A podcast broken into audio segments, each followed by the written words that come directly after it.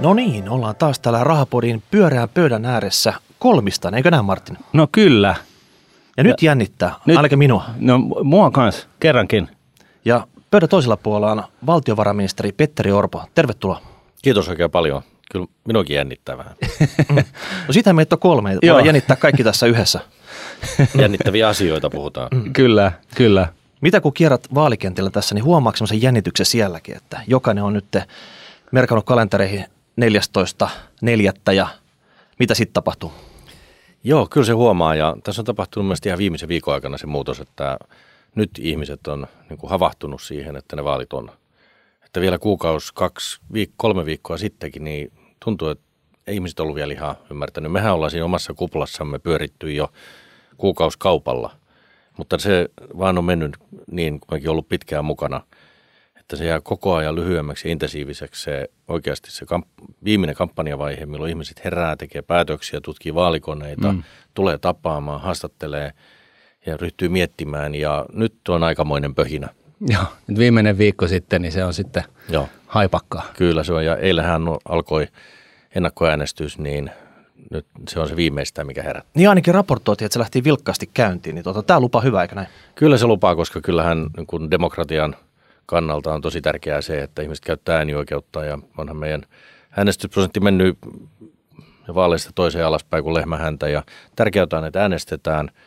Toisaalta sitten taas ihmiset on oppinut ennakkoäänestämään.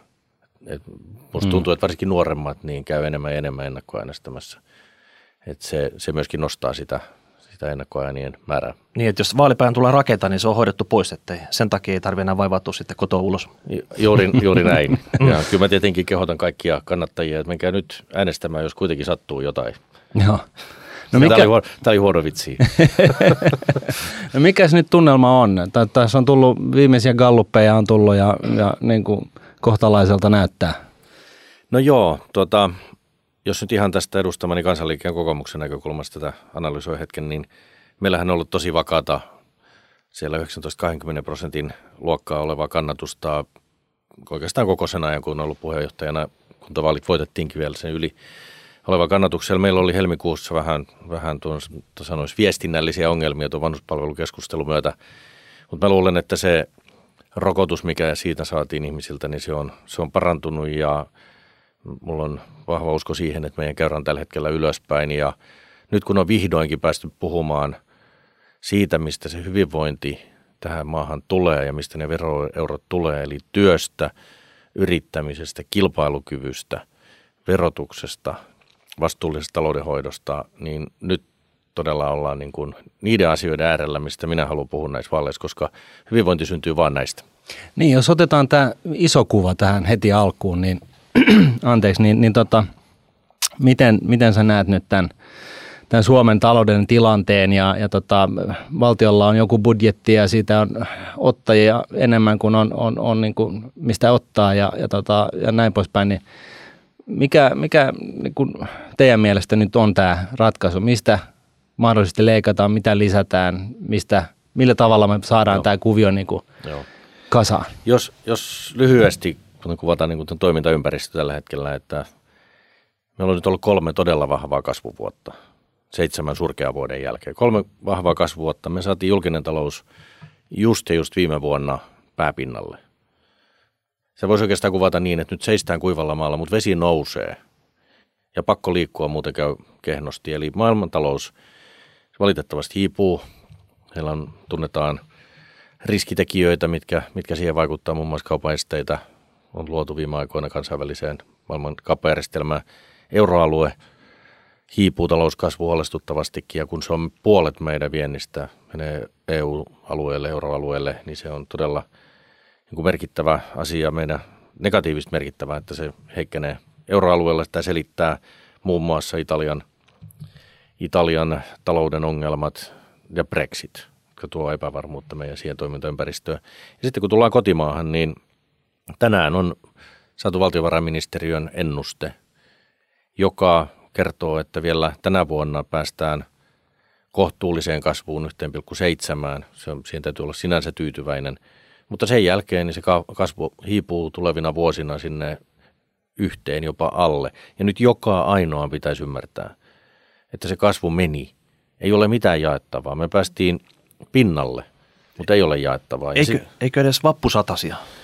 No ei todellakaan. Siis se minusta täysin vastuutonta äänestäjiä kohtaan ja epäreilua on antaa lupauksia tilanteessa, jossa jakovaraa valtiontaloudessa ei ole, koska kaikki ne lupaukset pitää kattaa joko velkarahalla tai sitten hamuilemalla ihmisten kukkaroista lisää rahaa ja minä en halua kumpaakaan.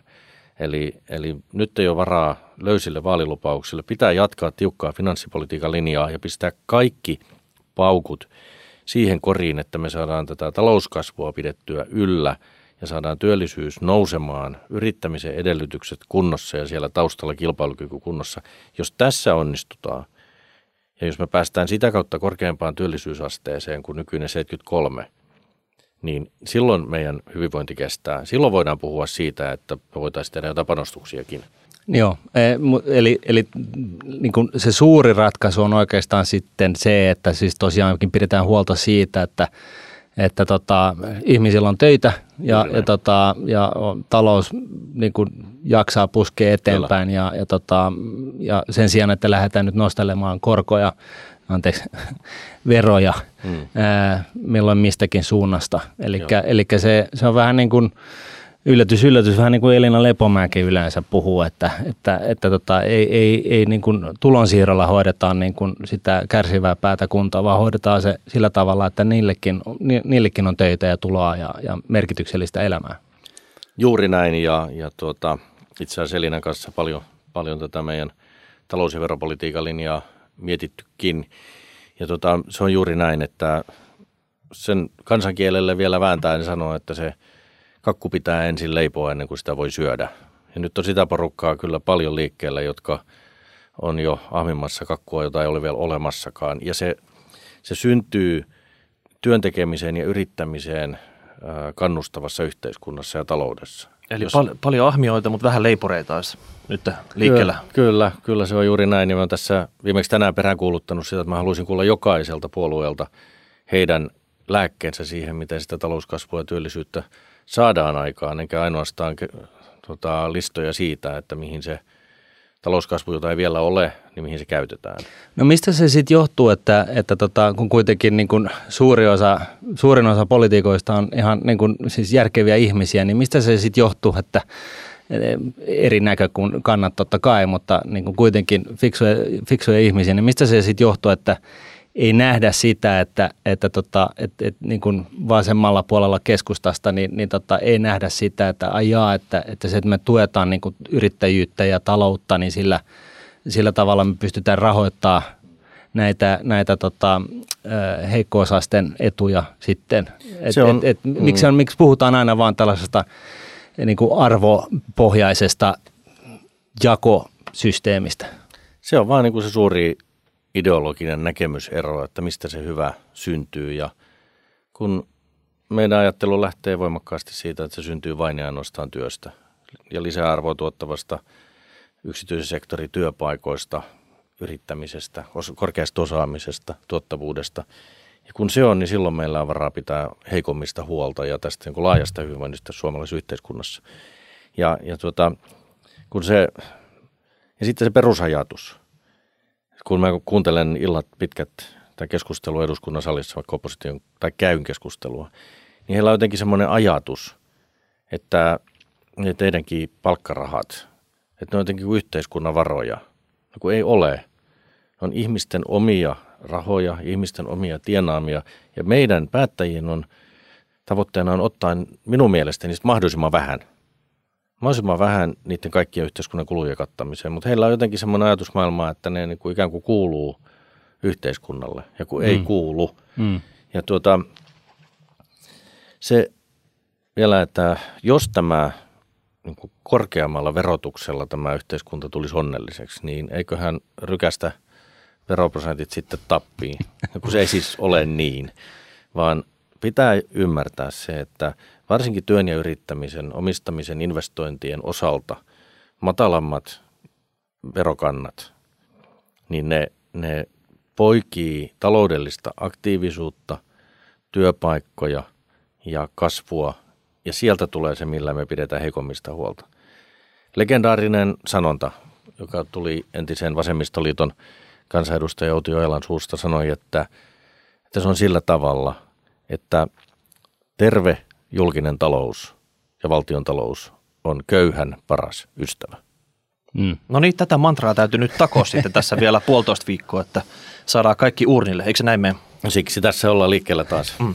Jos pompataan nyt vaikka neljä seuraavaa vuotta ja katsot sitä eteenpäin, niin onko siellä semmoisia kipeitä rakenneuudistuksia, mitkä on nyt sitten pakko tehdä? Ja tämä rakenneuudistus on vähän semmoinen sana, että me vierastetaan täällä rahaporissa sitä, mutta ei sillä ole parempaa termiä. Niin, siis ylipäänsä juttuhan on se, että kun maailma muuttuu ympärillä, on globaalit markkinat, globaalit työmarkkinat, teknologia kehittyy, meillä tulee tekoälyä ja digitalisaatio, tai ne on meillä jo arkipäivää monessa paikassa, niin siis kun kaikki muuttuu, niin silloin Suomenkin on muututtava. Että se, mekin myöskin vierasta rakenneuudistusta, koska minusta se uudistuminen on jatkuva prosessi, jos, ja siksi Suomi on pärjännyt sata vuotta niin hyvin, että me ollaan oltu jatkuvassa uudistumisen prosessissa. Mutta nyt, nyt vaan se muutoksen tahti on nopeampi, ja kun me ei pyöritä vaan täällä keskenään, vaan pitää ottaa huomioon myöskin, mitä ulkopuolelta tulee, niin siksi uudistuminen on ehkä haastavampaa.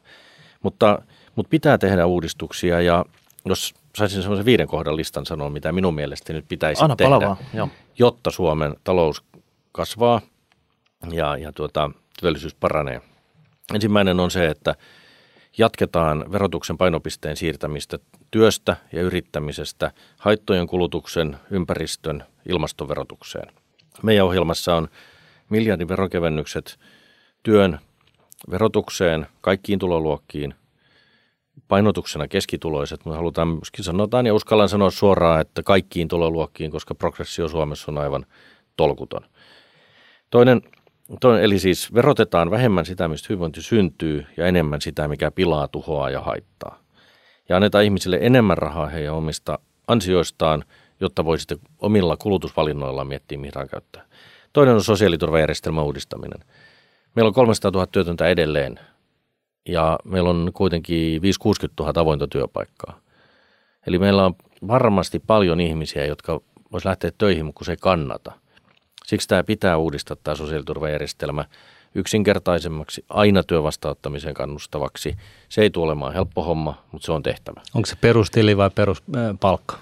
Mä en kannata peruspalkkaa, siis, siis äh, perustuloa, Joo. koska ei ole mahdollista saavuttaa korkeaa työllisyysastetta, kun me pitää tavoitella Pohjoismaista 80 prosentin työllisyysastetta sitten keskipitkällä aikavälillä samaan aikaan, jos on vastikkeeton perustulo. Mm. Ne ei pysty toteutumaan samaan aikaan. Siksi tämmöinen perus, mallinen ajattelu tai paremminkin tämmöinen yleistuki, jossa kerätään yhteen eri tuet, Kelan maksamat tuet, ansio, ää, tuo työttömyyskorvaus, toimeentulotuki, asumistuki. Se on yksi tuki ja sitä mukaan kun työtulo kasvaa, niin se tuki leikkaantuu. Kuitenkin niin, että aina kannattaa ottaa se työ vastaan. Tämän, tämän tyyppinen yksinkertainen, vähän byrokraattinen, aina työvastaanottamisen kannustava järjestelmä on mielestäni järkevää ja vastikkeellisuutta siihen mukaan. Kolmas asia on työelämän uudistukset. Eli jos tämä hallitus onnistui todella monessa asiassa talouden ja työllisyyden puolella, niin se mikä jäi tekemättä oli paikallisen sopimisen edistäminen. Taas palaan siihen, että kun työ, työ muuttuu ja työelämä muuttuu, niin kyllä sen sääntöjenkin pitää muuttua. Onko tämä paikallinen sopiminen, sen edistäminen, onko se työntekijälle hyvä vai huono juttu? Minusta se on työntekijälle hyvä juttu. Ja, ja itse asiassa olet ytimessä.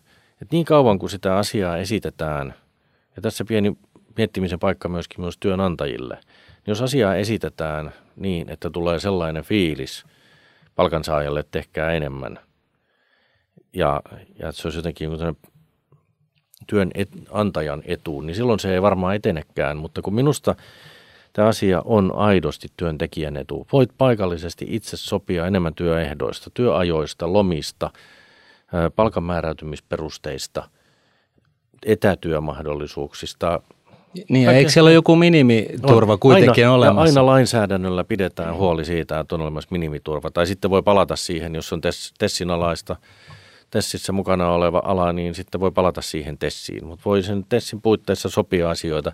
Minusta se olisi työntekijän etu. Ja Ja työntekijän etu on myöskin se, että se yritys ja työpaikka menestyy. Ja silloin erittäin tärkeä asia on se, että siellä on ne lausekkeet, että jos sen, sen yrityksellä menee huonosti, niin miten silloin voidaan sopia erityistilanteissa joustoista, jotta päästään sen kapeikon tai montun pohjan yli ja sitten taas yritys menestyy ja silloin voidaan taas puhua eri tavalla vaikka henkilöstön palkitsemisesta. Minusta tämä, tämä on työntekijäetu. En minä ainakaan haluaisi välttämättä, että nämä suuret työmarkkinajohtajat sopii minun puolestani mun työn ehtojani. Kyllä tämä päivän, päivän ihminen haluaa niitä olla mahdollisimman pitkälle itse sopimassa. Mutta sitten jatka listaa. Tämä oli kolmas. Neljäs on jatkuva oppimisen periaatteen rakentaminen Suomeen, koska jokainen ihminen työssä on sitten missä tahansa ja minkä ikäinen tahansa, niin tarvitsee koko ajan uusia tietoja ja taitoja. Taas tullaan siihen teknologian muutokseen ja siihen, että yritysten voi, yritykset voi nopeastikin muuttua vaikka se su, tuotantosuunta, mitä tehdään. Eli työntekijöiltäkin vaaditaan paljon. Ja kun yritykset tarvitsevat sitä osaavaa työvoimaa, niin luodaan järjestelmä, jossa työntekijä voi työn ohessa koko ajan ylläpitää omaa ammattitaitoaan ja osaamistaan. Ei tarvitse mennä tutkintoa opiskelemaan, vaan moduuliajattelulla hakee niitä tietoja, mitä haluaa, ja sitä kautta pysyy kiinni siinä työmarkkinassa. Mikä taho, mikä taho järjestäisi tätä opetusta? No mun mielestä tämä on semmoinen asia, missä, missä tämä pitäisi minusta sopia niin, että siinä on työnantajat ja työntekijät ja hallitus, koska siinä täytyy olla yhteiskunta jollain tavalla mukana – ja ne järjestäjät löytyy sitten koulutuksen järjestämiskentästä, nykyisestä tai mahdollisesti sitten jatkossa laajemmastakin. Eli siellä on, siellä on ammatillisesta koulutuksesta, aikuiskoulutuksesta, ammattikorkeakouluihin, yliopistoihin. Mutta silloin kun puhutaan moduuleista ja erityistaidoista, niin sinnehän synt, voisi syntyä silloin laajaakin myöskin yksityistä tarjontaa.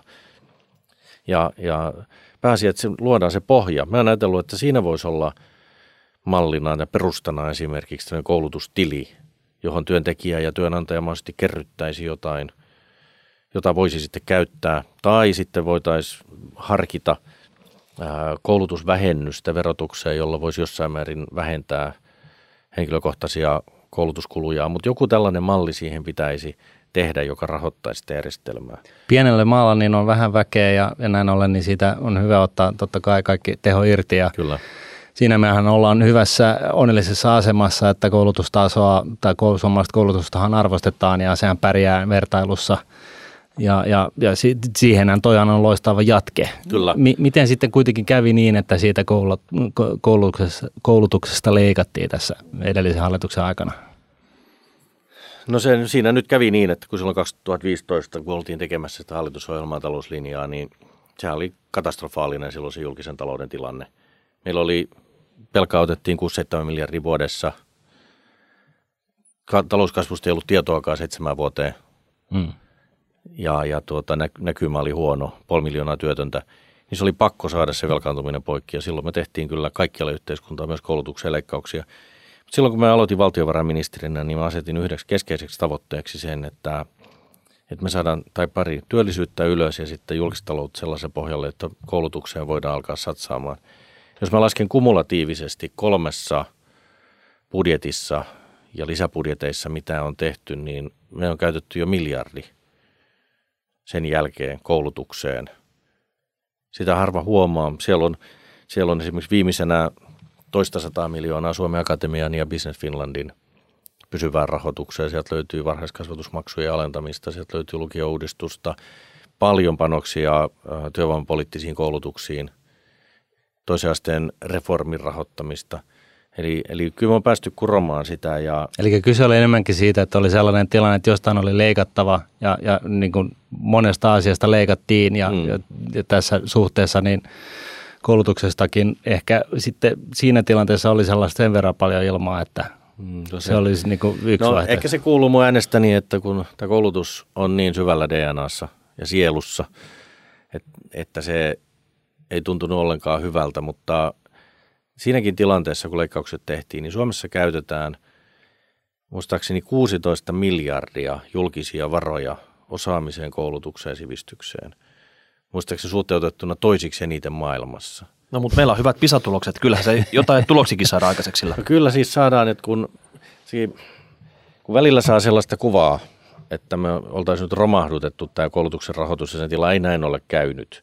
Ja nythän on esimerkiksi, kun tämä julkinen talous on paremmassa kunnossa, niin nythän päättyy muun muassa säästölaki, joka on jäädyttänyt yliopiston ja korkeakoulun rahoitusindeksin. Se lakkaa olemasta voimassa. Ja toivottavasti talouskasvu pysyy sellaisena ja työllisyys, että me voidaan pitää siitä kiinni. Mm. Mutta mä haluaisin se viidennen keinon vielä. Joo. Se on nimittäin merkittävä. Eli tota, me voidaan tietysti työllistää niin paljon meidän työttömistä vielä mahdollista ja kouluttaa paremmin tällä olevaa väkeä, mutta kun se ei riitä. Meillä on valtavat osaamistarpeet ja työntekijätarpeet Suomessa joka puolella, kaikilla aloilla. Ikäluokat pienenee. Jos ikäluokka on nyt 47 000, eläkkeelle jää 100 000 ikäluokkia, niin ei tarvitse olla kovin kummonen matemaatikko, että se on mahdoton yhtälö. Siksi me tarvitsemme työperäistä maahanmuuttoa. Osaajia pitää Suomeen saada ja kaikille oikeastaan tasoille. Me tarvitaan tekniikan huippuosaajia, tohtoreita, me tarvitaan toisaalta niitä hoitajia, joita tarvitaan tuhansia lisää. Me tarvitaan Suomessa poliiseja, opettajia ja sitten meidän yhdestä ikäluokasta ei vaan riitä tähän kaikkeen. Ja nyt vielä kun ollaan tilanteessa, että yritykset tänään ja toivottavasti vielä ensi viikollakin ja vaalien jälkeenkin haluaa kasvaa ja investoida Suomeen, niin olisihan se onnetonta, että se leikkaisi kiinni ja niitä investointeja ei tehtäisi siksi, että ei saa työvoimaa. Mm.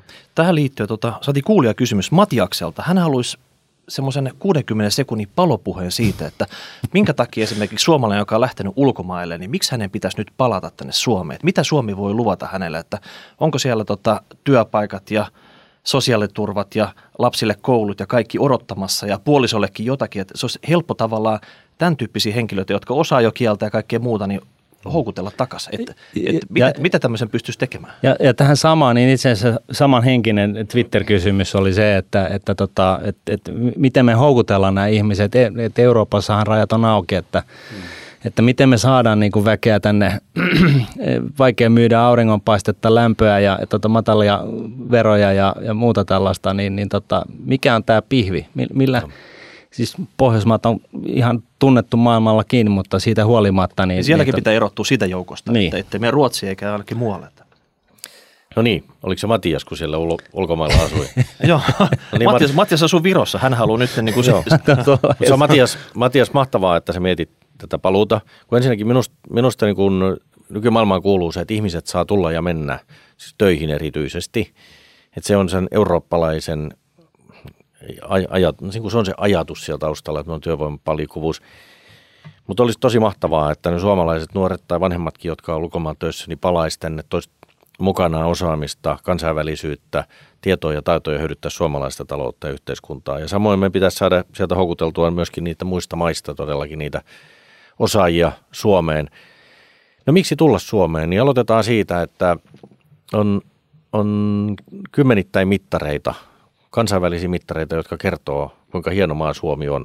Me ei aina sitä itse tajuta. Mutta juuri taas kuultiin, että Suomi on maailman onnellisin maa. Se tuntuu ärsyttävää ihmisiä, mutta niin se nyt vaan muiden mielestä on.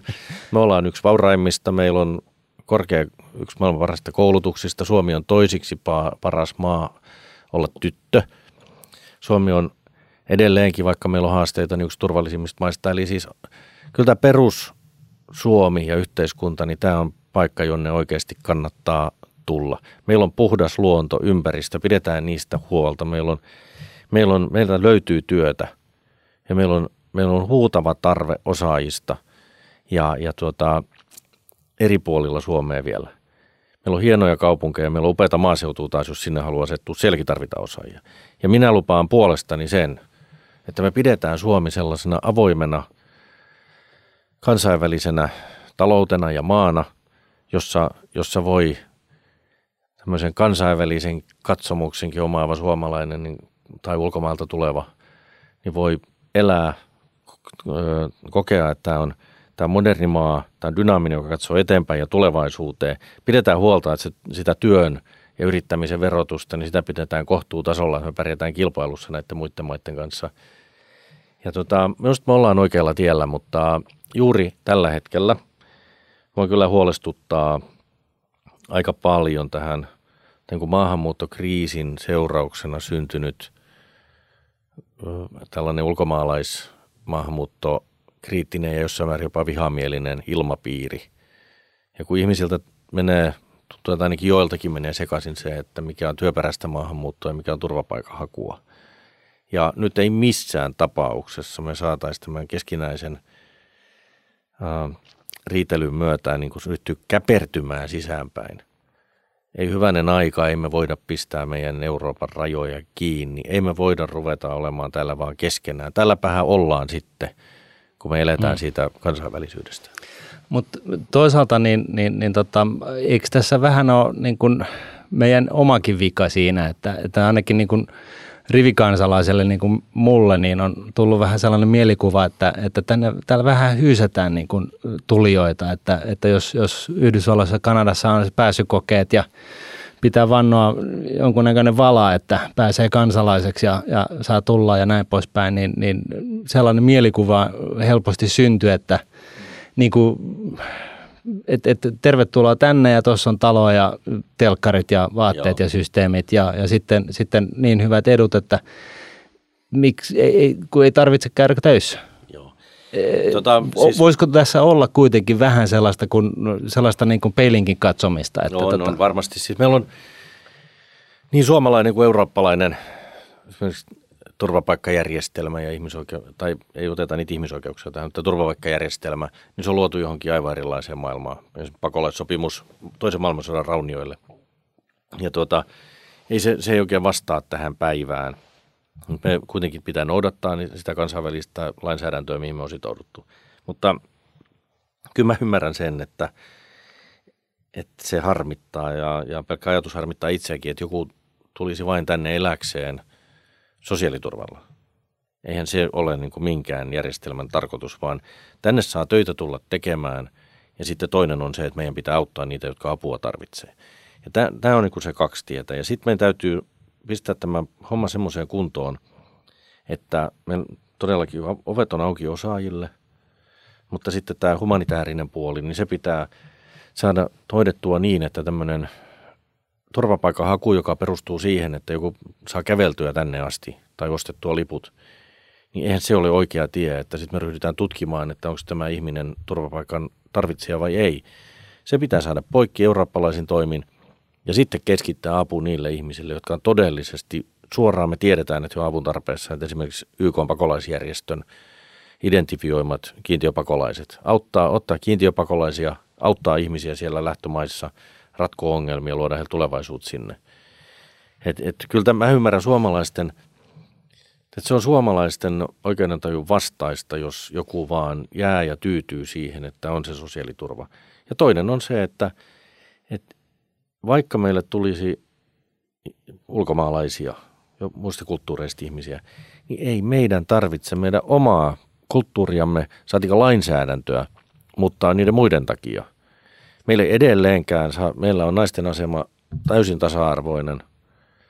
Meillä, meillä on tasa-arvoinen yhteiskunta. Meillä, meillä ei saa tehdä yhtään sen enempää eikä mitään rikoksia kuin ennenkään. No tämä on mielenkiintoinen kommentti just senkin takia, että välillä tuntuu, että päiväkodissakaan ei voi kohta enää viettää jouluja, koska – se on jonkun maahanmuuttajan uskontojen vastaista, että, että, niin kuin, että, että miten tällaisia niin kuin, aivopieruja suorastaan niin kuin, pääsee edes ilmoille, että, että, tota, että, että me, me, me ollaan niin, kuin, niin jollain tavalla niin kuin vastaanottavaisia, tai siis sillä tavalla, että me, me, me ei niin kuin pidetä sitä omasta kiinni. Että me, pidetään, pidetään omasta kulttuurista ja perinteistämme kiinni. Mitä tähän jouluviettoon tulee, niin mä oon huomannut sen niin omien lapsien – kautta, että kyllä siellä on ihan supi suomalaisiakin, jolle, jolle uskonnon, uskontoon liittyvät asiat on joillekin niin vieraita, että eivät halua, mutta minusta pitäisi kunnioittaa meidän omia perinteitä ja kunnioittaa suvivirren laulamista tai joulujuhlan viettämistä. Ne on suomalaisuutta. Jos joku ei halua osallistua, niin sitten ei. Mutta ei niitä pidä muilta kieltää. Se on, mm. ei, me, se, ei me tämmöisiin hölmöyksiin tarvi mennä. Aivan. No. Ja sitten tässä on niin kuin sellainen pointti vielä, että, että tota tosiaan jos Suomi on, on niin kuin halla on, on ollut tällainen kanta tyypillisesti, jos mä nyt oikein muistan, niin, niin tota, et, et, niin, mutta se ajatusmaailma, että, että, että jos meillä on niin kuin liian lepsu maahantulo ja täällä saa kaikkea, niin sehän johtaa totta kai siihen, että kaikki maailman hmm. kriisipesäkkeiden hen, ihmiset niin kuin hakeutuu sitten tänne ja mehän maksetaan. Että hmm. tota, Mutta meillähän ei, tässä on just tämä, että Minusta tuntuu, että joku haluaa ylläpitää sellaista kuvaa, että meillä olisi nytkin näin, kun ei ole. Eihän tänne juuri tällä hetkellä kukaan pääse. Se maahanmuuttokriisi 15, niin se oli eurooppalainen kriisi. Eurooppa petti, niin kuin rajat petti, kaikki järjestelmät petti ja ihmisiä jopa tänne Suomeen asti tuli 35 000. Sen jälkeen määrät on ollut hyvin vähäisiä ja, ja niin se pitää ollakin. Eli tuota, ei, ei ole tällä hetkellä sellaista maailmaa, missä tänne tulisi hirveästi jotain porukkaa.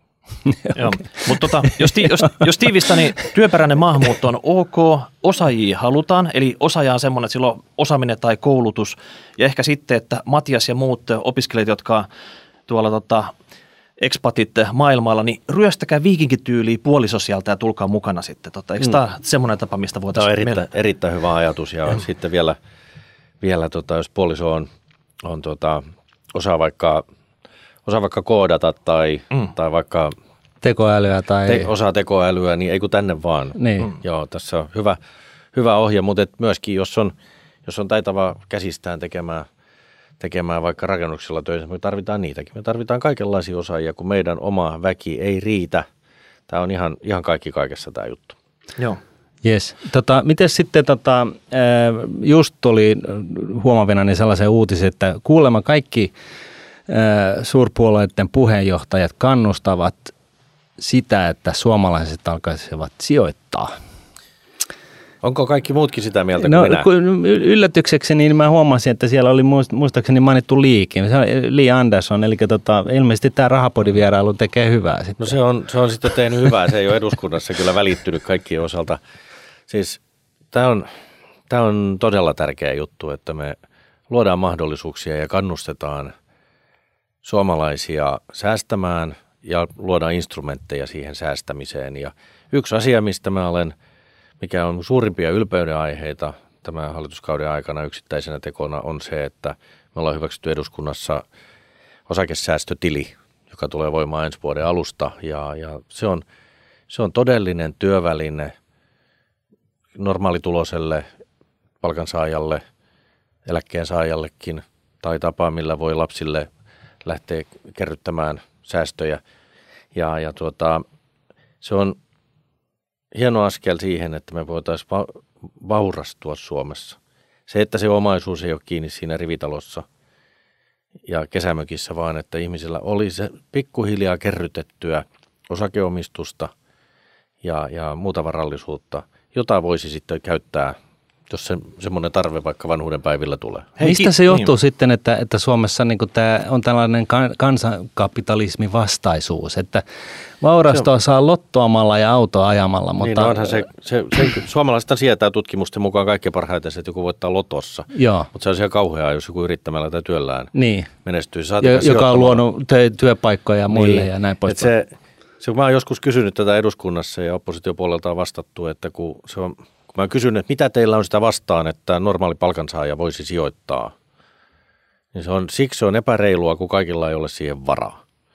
Ja kun se ei niin kuin riitä se vastaus mulle, kun suurin, tämä, tässäkin esimerkiksi osakesäästötilissä, niin siinä voi lähteä vaikka muutamilla kympeillä per kuukausi kerryttämään sitä hmm. rahaa sinne ja sijoittamaan osakkeisiin, käydä kauppaa niin, että se verot maksetaan sitten vasta, kun sieltä ottaa jotain ulos. Ja meidän pitäisi muuttaa, niin kuin päästä Suomessa tästä, sanon sen sanan, niin kuin kateudestakin, mm. kun se ei ole keneltäkään pois, jos naapuri säästää. Se on enemmän yhteiskunnalla, se on sitä kansankapitalismia. Ja sen sijaan, että meillä makaa 85 miljardia tavallisilla tileillä, niin jos me saadaan siitä joitakin kymmeniä miljardeja ihmisille säästöön ja vaikka osakesäästötilin kautta sijoitetuksi suomalaisiin pörssiosakkeisiin – ja toivottavasti ohjautumaan listaamattomien yritysten rahoittamiseen, niin olisi se mieletön juttu tälle maalle.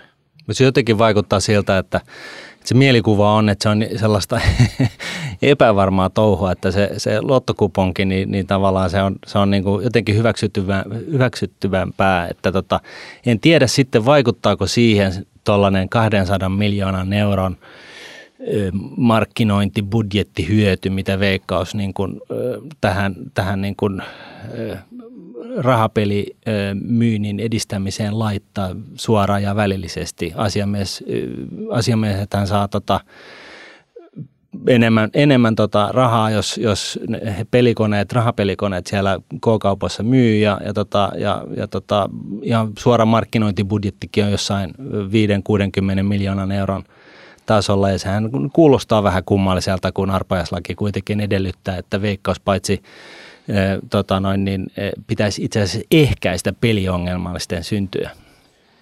Joo, tota... et, et voisiko, voisiko ajatella tällaista näin, että ensi vaalikaudella niin lopetetaan se veikkauksen markkinointi, että työnnetään se tällaisen niin kuin, asenteiden muuttamisen siihen, että suomalaiset alkaisi ottaa vetoapua osakemarkkinoilta omaan talouteensa? No mä en osaa ihan heti. No, siis olisi se hienoa, että suomalaiset käyttäisi ne rahat vaikka siihen osakesäästötilin kerryttämiseen, mm. eikä, eikä hedelmäpeliin tai mitä siellä mahtaa nykyään olla. Siis olisihan se hienoa. Mm. Ja, ja tota, minusta niin kuin se, että yksilöille pitää luoda mahdollisuuksia siihen säästämiseen ja toivottavasti yhä useampi miettii, että mihin niitä rahojaan käyttää, kun pienilläkin puroilla voi sinne osakesäästötilille kertyä paljon. Valtiovarainministerinä tietenkin katselen veikkausta myöskin tärkeänä osana meidän hyvinvoinnin rahoittamista. Mm. Mutta veikkauksen on pidettävä silloin, koska sille monopoli on suotu. Kyllä. Niin sen on pidettävä huoli myöskin niistä, viittasit niihin pelihaittoihin ja siihen sitä huomioon pitää kiinnittää niin kauan kuin järjestelmä on olemassa. Veikkauksen, veikkauksen itse asiassa suomalaiset hävii kaksi miljardia vuositasolla veikkauksen peleihin. se on pois heidän kassastaan. Ja tavallaan, tota, jos unohtaa tämän valtiotalouspuolen tästä veikkauksesta, niin lakkauttamalla veikkaus, niillä olisi kaksi miljardia enemmän suomalaisilla käyttövaraa kuin toisin, että mainitsit tässä, että te teette miljardin alennuksen ansiotuloveroihin sitten, niin tässä niin kuin vaikutustasot on aika moiset tällä veikkauksella itse asiassa. Mä, mä luulen kyllä, että, että tuota, kansainvälinen pelaaminen, uhkapelit, mm. mi, mi, siis tämä pelimaailma, joka tällä hetkellä tulee jokaisen kännyköihin ja tietokoneisiin, niin se imisi aika nopeasti sen – vastaavan ja ehkä siinä sitten hyöty on, että se on suomalaisissa vastuullisissa käsissä se iso potti. Mutta ehkä tällä hetkellä esimerkiksi se pelikonepelaaminen, mitä tapahtuu kaupoissa, tämmöinen niin kuin fyysinen, että sieltä tulee tyynemummo, hakee tota maitoa, leipää ja juustoa ja hän ei pääse sitä peliautomaatin ohi ja sinne meni 20 sitten tota pienestä eläkkeestä, niin tämän tyyppinen ainakin osittain tätä rajoituksia varmasti löytyisi tähän. Meillähän on Mä muistan entisenä sisäministerinä, kun poliisihallitus valvoo veikkauksen toimintaa. Joo. Ja on niin puuttunut siihen aika moneen se on, se on erittäin tiukka se valvonta, todella mm. tiukka. Mm. Ja, ja tuota, ehkä yksi, no en tiedä onko paljon muita esimerkkejä maailmalta, mutta voisi sanoa, että se on varmaan maailman tiukimpia, mikä, mikä veikkauksella on. Ja siinä pitää olla tietenkin tolkku siinä, miten niitä pelikoneita asetellaan. Mutta me en ole tässä nyt purkamassa tätä veikkauksen monopolia – Äh. Mm. mm. Se oli, kato, viittaus vaan tähän rahaa, mutta hei, osakesäästötilistä, niin tota, sä oot varmasti myös itse avaamassa tilin sitten, kun se on mahdollista. Kyllä. Ja tota, pitäisikö ylipäätänsä kansanedustajat ja ministerit olla tavallaan tota kansakapitalismin tämmöisiä, voiko sanoa airuita tai itse alkaa jollain tavalla sijoittaa, puhua avoimesti siitä, että hei, neppaile nyt vaikka Nokiaa, Nordeaa, nestettä sinne tilille, koska tota, nyt tuntuu vähän siitä, että se on ollut tähän asti, se on melkein ydinjätettä, jos joku oikeasti omistaa joku sata kappaletta niin. Stockmana, niin vaikka, vaikka sillä on rahallisesti mitään merkitystä, että voisiko joku oikeuskansleri kertoa, että hei, jos vaikka kansanedustaja tai ministeri on alle 10 omistus tietyssä Suomi-lapussa, minkä arvo kuitenkin miljardeita tai muuta, niin ei sillä ole mitään merkitystä, että se ei ole mitenkään jäävi tekemään ja olemaan sitten. Tota, onko tämmöinen niin jarruttanut sitä, että oikeasti tota, saataisiin sitä kansakapitalismia myös eduskunnan kautta jalkautettua? No kyllä sinun varmaan tuossa jotain perää on, mitä puhut. Että muistan, kun minulla oli, mulla on jonkunnäköinen osakesalkku ollut, mitä ihmeellisyyksiä, mutta kuului siihen porukkaan muun muassa, jotka innostuneena joskus osti talvivaraosakkeita ja sitten täysin arvottomina makas minulla jossain. Ja, ja tuota, siitähän, siitä nousi oikein niin kuin otsikoihin asti pääsin, että kun eduskunta oli käsitellyt talvivaaraa ja minä olin osakkeenomistaja, mm. niin siitä ei tullut mitään muuta kuin tappioita siitä reissusta. Mutta siis se, että, että kyllä siihen osakkeiden omistamiseen liittyy edelleen jotain mystiikkaa ja myöskin tämmöistä poliittista ihmeiden latausta. Mutta sitten jos ajattelee niin päin, että Suomessa muistaakseni 800 000 ihmistä, joilla on, joilla on osakkeita – Tätä mä oon koittanut monta kertaa muistuttaa muun muassa mm. oppositiopuolueille, että hei, että ei tämä ole, jos meillä on 800 000, voi kumpa Suomessa olisikin 800 000 rikasta, mutta on ihan, nyt anteeksi mä käytän termiä, mutta ne on ihan tavallisia suomalaisia palkkansaajia, eläkkeensaajia, joilla niitä osakeomistuksia mm. on. Ja sitä me pitäisi kannustaa eikä kadehtia ja, ja tuota, toivon, että tämä osakesäästötili toisi tämän lähemmäs purkisi sitä mystiikkaa tähän liittyen. No tässä on just, just kaksi jakoa, mitä nämä ammattiliikkeet myöskin, ammattiyhdistykset myöskin tota no, niin ajaa takaa ja viljelee. Ja jotenkin Suomessa tuntuu, että viime aikoina niin kuin keskustelu Suomessa on, on, on tämä kuilu on niin kuin vaan syventynyt. Hmm eikö se niin voisi ajatella niin päin mieluummin, että, että niin kuin, no, et, et, et, niin kuin, jos duunareita hirveästi ottaa päähän se, että, että osakkeenomistajat käärii hillot niin sanotusti, niin, niin tosiaan niin kuin valistettaisiin ihmisiä siihen, Kyllä. että no osta, osta sitten työnantajan osakkeita, niin saat yksi niistä, että tota, piiri pieni pyörii, että siitähän se lähtee. Ja, ja tota, just tämä, että ei, ei, ei se aina ole niin, että, tai se sanotaan näin, että sehän on niin, että jos on, jos on ö, hirveän isot rahat, niin, niin sulla väkisinkin on rahaa sijoitettuna ja sitten sä vaurastut entisestään. Mutta just tämä, että ymmärrettäisiin, että, että, tota, että, että niillä niin kun, sä voit itse pienillä puroilla päästä kiinni siihen ja saada vetoapua, ihan ilmaista automaattista pitkäjänteistä vetoapua siihen sun omaan talouteesi ja, ja, ja, tota, ja näin. Ajattelen tismalleen samalla tavalla ja siksi, siksi pidänkin tärkeänä. Vielä sanoisin osakesäästötilin rakenteesta ja koosta sen, että se oli kyllä, se oli poliittinen voitto ja kova neuvottelun tulos, että meillä on tämä järjestelmä – Hei, kiitokset siitä, tota, että tota, eh, ehdottomasti niin tota, tämä on semmoinen asia, että me etenkin täällä, niin me ollaan innoissa siitä, koska samalla tavalla kuin Ruotsissa ja Norjassa on ollut ju, jymymenestys, niin se on mahdollisuus olla Suomessakin, vaikka siihen ehkä tehtiin muutamia tämmöisiä kompromissin Joo. luonteisia. Sen, tota. Siihen just haluankin sanoa, että siinä oli oikeastaan niin kuin neuvottelutilanteessa valittavana kaksi vaihtoehtoa. Että voiko osingot jättää tilille – verottomasti, että maksetaan niin mm. kaikesta sitten vasta kun otetaan ulos, vai sitten se yläraja. Ja tässä tuota, muun muassa Elinan kanssa pidettiin vähän palaveria ja todettiin, että kyllä se on tärkeämpää, että se rakenne on kunnossa. Eli se, että sieltä voi ostaa ja myydä operoida sen tilin sisällä ilman seurauksia.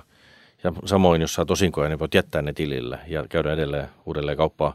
Ja verot maksetaan vasta, kun otetaan ulos. Tämän rakenteen, että se on järkevä – niin se oli tärkeämpää, kun se lähtee vielä vääntämään siitä ylärajasta.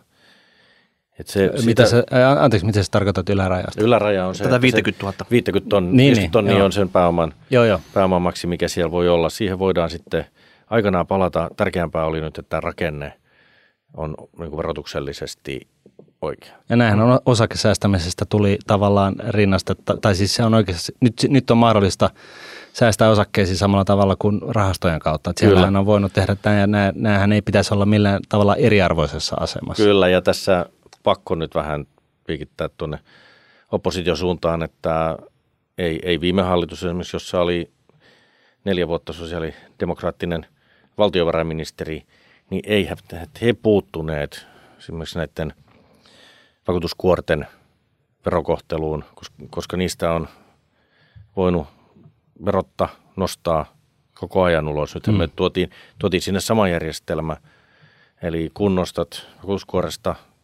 näistä instrumenteista ulos, niin maksat pääoman ja tuoto suhteessa veroa, sama kuin tulee nyt tähän osakesäästötiliin. Eli mehän kokoomusvetoisesti pistettiin myöskin nämä niin sanotusti rikkaimpien instrumentit samalle veroon. Siitä on aika vähän puhuttu että tota, se ei ole varmaan yleisesti ihmisten tiedossakaan tällä Mä en usko, että se on ihan mennyt jakeluun. No mm. ei se, kun se yllättäen niin oppositio ei ole puhunut tästä yhtään mitään. Mm, mutta ymmärtääköhän mediakaan, mitä siellä on tapahtunut? Se on oikeasti aika iso lakipaketti, mikä on muuttunut nyt. Se on erittäin iso lakipaketti. Huomio kiinnittyy tähän, tähän tota, osakesäästötiliin. Ja siinä sitten taas jälleen kerran päästään tähän, että oppositio on nähnyt se vaan, että tässä on nyt 160 miljoonan verotulojen menetykset. Ei ole, vaan se on siirtyvää verotusta, koska se vero maksetaan mm. sitten aikanaan, kun otetaan ulos. Ei tässä ole kenellekään annettu mitään veron kevennystä, vaan se on instrumentti, joka sitten tuottaa, kun sieltä realisoidaan. Tämä osake, näin. Osakesäästötili, niin onko tämä sun mielestä instrumentti, millä ratkaistaan tämä ehkä mahdollinen eläkepommi, mikä tulee syliin jossain vaiheessa, että jokaisen pitää nyt oikeasti ottaa omin käsiin tämä, että rahat riittää siinä vaiheessa, kun pääsee eläkkeelle? No, jotta ei liikaa pistä painetta ihmisille, niin ei jokaisen tarvi ottaa omiin käsiin. Että et kyllä tietenkin yhteiskunta katsoo niin kuin sen perusturvan, mutta et, et tämä on instrumentti sillä, millä me pystytään purkamaan sitä pommia – mutta po- pommi on olemassa. On meillä siis, kun meidän ikärakenne on sellainen kuin on. Ja, ja nyt jo tänä päivänä niin kun se eläkemaksu on käytännössä kolmannes palkasta, neljännes. Se on tota, työnantaja ja työntekijä yhdessä niin 24,4 niin, prosenttia niin, suhteessa bruttopalkkaa. Se on, se on niin, ihan käsittämätön. Niin se on ihan käsittämätön ja kun me ollaan nyt vasta tässä tämän, sitä kutsutaan karpalon määksi sitä, mikä meidän pitää kivuta, kun, kun huoltosuhde heikkenee – sosiaali- ja mm. terveysmenot kasvaa, eläkemenot kasvaa ja työssä oleva väki vähenee, niin me ollaan kuitenkin Karpalo, Karpalonmäen alkutaipaleella, niin mitä enemmän pystyisi varautumaan ja kannustamaan ihmisiä henkilökohtaiseen omaan omaehtoiseen varallisuuden keräämiseen, niin silloin, silloin sitä, yhteis- sitä turvaa on niiden vanhuuden päiville useammalla ja se taas purkaa sitä yhteiskunnan hoitamisen painetta. Ja minusta vastaavia instrumentteja meillä pitäisi olla. Meillä oli aikanaan yksityinen eläkevakuutusjärjestelmä, jota on sitten nirhitty aina kun eräpuolueet on ollut vallassa, jolloin sen niin kuin vetovoima hävisi ja PS-tilistä ei koskaan tällaista mm. oikeastaan tullut. Mutta tällä olisi mahdollisuus sitä osakesäästötilille. Älköön kukaan siihen nyt menkö repelöimään. Mm. Meillä alkaa aika loppumaan, mutta tässä olisi yksi tällainen aika naseva hyvä kysymys, mikä meiltä tuli. Asteikolla 1-10 oletko äh, missä määrin samaa mieltä ja tuet Vartiaisen ja Lepomäen niin kuin ajatuksia noin yleisesti ottaen? Että, että tota noin, niin, yhdeksän. Yhdeksän. No niin, se oli. Kyllä me ollaan. Eli ne mahtuu samaan tilataksi, ne ei tule resinalla perässä ja tota, siinä vaiheessa kun ministeripaikkoja jaetaan, niin heidän nimet on vielä siinä shortlistilla mukana. Kyllä he on, kyllä he on tilataksissa tai sanotaanko siinä pikkubussissa, millä me ollaan liikkeellä, niin kyllä he on siellä tukevasti mukana. Mä luulen, että nyt helpotti ton toisen osalta siinä, että kun tämä, tämä tota, Sipilä päätti kaataa hallituksensa ja hallitusohjelma ole voimassa, eikä meidän enää tarvitse rakentaa maakuntahallintoa tähän maahan, ei ylimääräistä verotuksen tasoa, ei lisää byrokratiaa, niin nyt meillä on, meillä on paljon enemmän tota, tai meillä on helpompi olla siellä pikkupussissa. Et siltoja ei ole poltettu kokoomuksen sisällä puoleen eikä toisen. Että... Ei ole. Meillä on, kokoomuksessa on hienoa se, että me ollaan yksilöiden puolue ja meillä saa olla eri mieltä. Meillä saa olla eri mieltä ja, ja tuota, se on, kokoomus on, se on kokoelma erilaisia ihmisiä. Meitä yhdistää arvot ja, ja tuota, sen pohjalla mennään ja minusta se on hienoa, että meillä on ihmisiä, jotka osaa, älykkäitä, jotka saa suunsa auki. Loistavaa. Kiitoksia Petteri Orpo. Hienoa, että pääsit käymään täällä. Kiitos. Kiitos. Mukavaa. Mukava kuulla.